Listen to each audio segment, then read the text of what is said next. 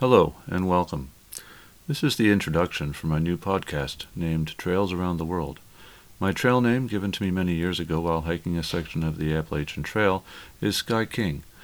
My intention is to create a place where you can find information on many different long distance trails. When I use the word trail, I am not only referring to hiking trails, water trails that you would undertake in a canoe or a small sailboat, bicycle trails, equestrian trails, and other non motorized forms of travel are also included. Some long distance trails take less than a week, but some take months or even years. Long distance trails are some of the most rewarding personal endeavors. Whether you are looking for a vacation idea or an adventure after graduating from university or after you retire, I hope to provide you with ideas and the details you will need to choose your own personal expedition and start planning it. I plan to int- produce one to two episodes a month of 30 to 45 minutes each. This will not have any geographic limitations. I am from the United States, but I have lived in a number of different countries in Asia, North America, and Europe, and I'm excited to discover trails on other continents as well.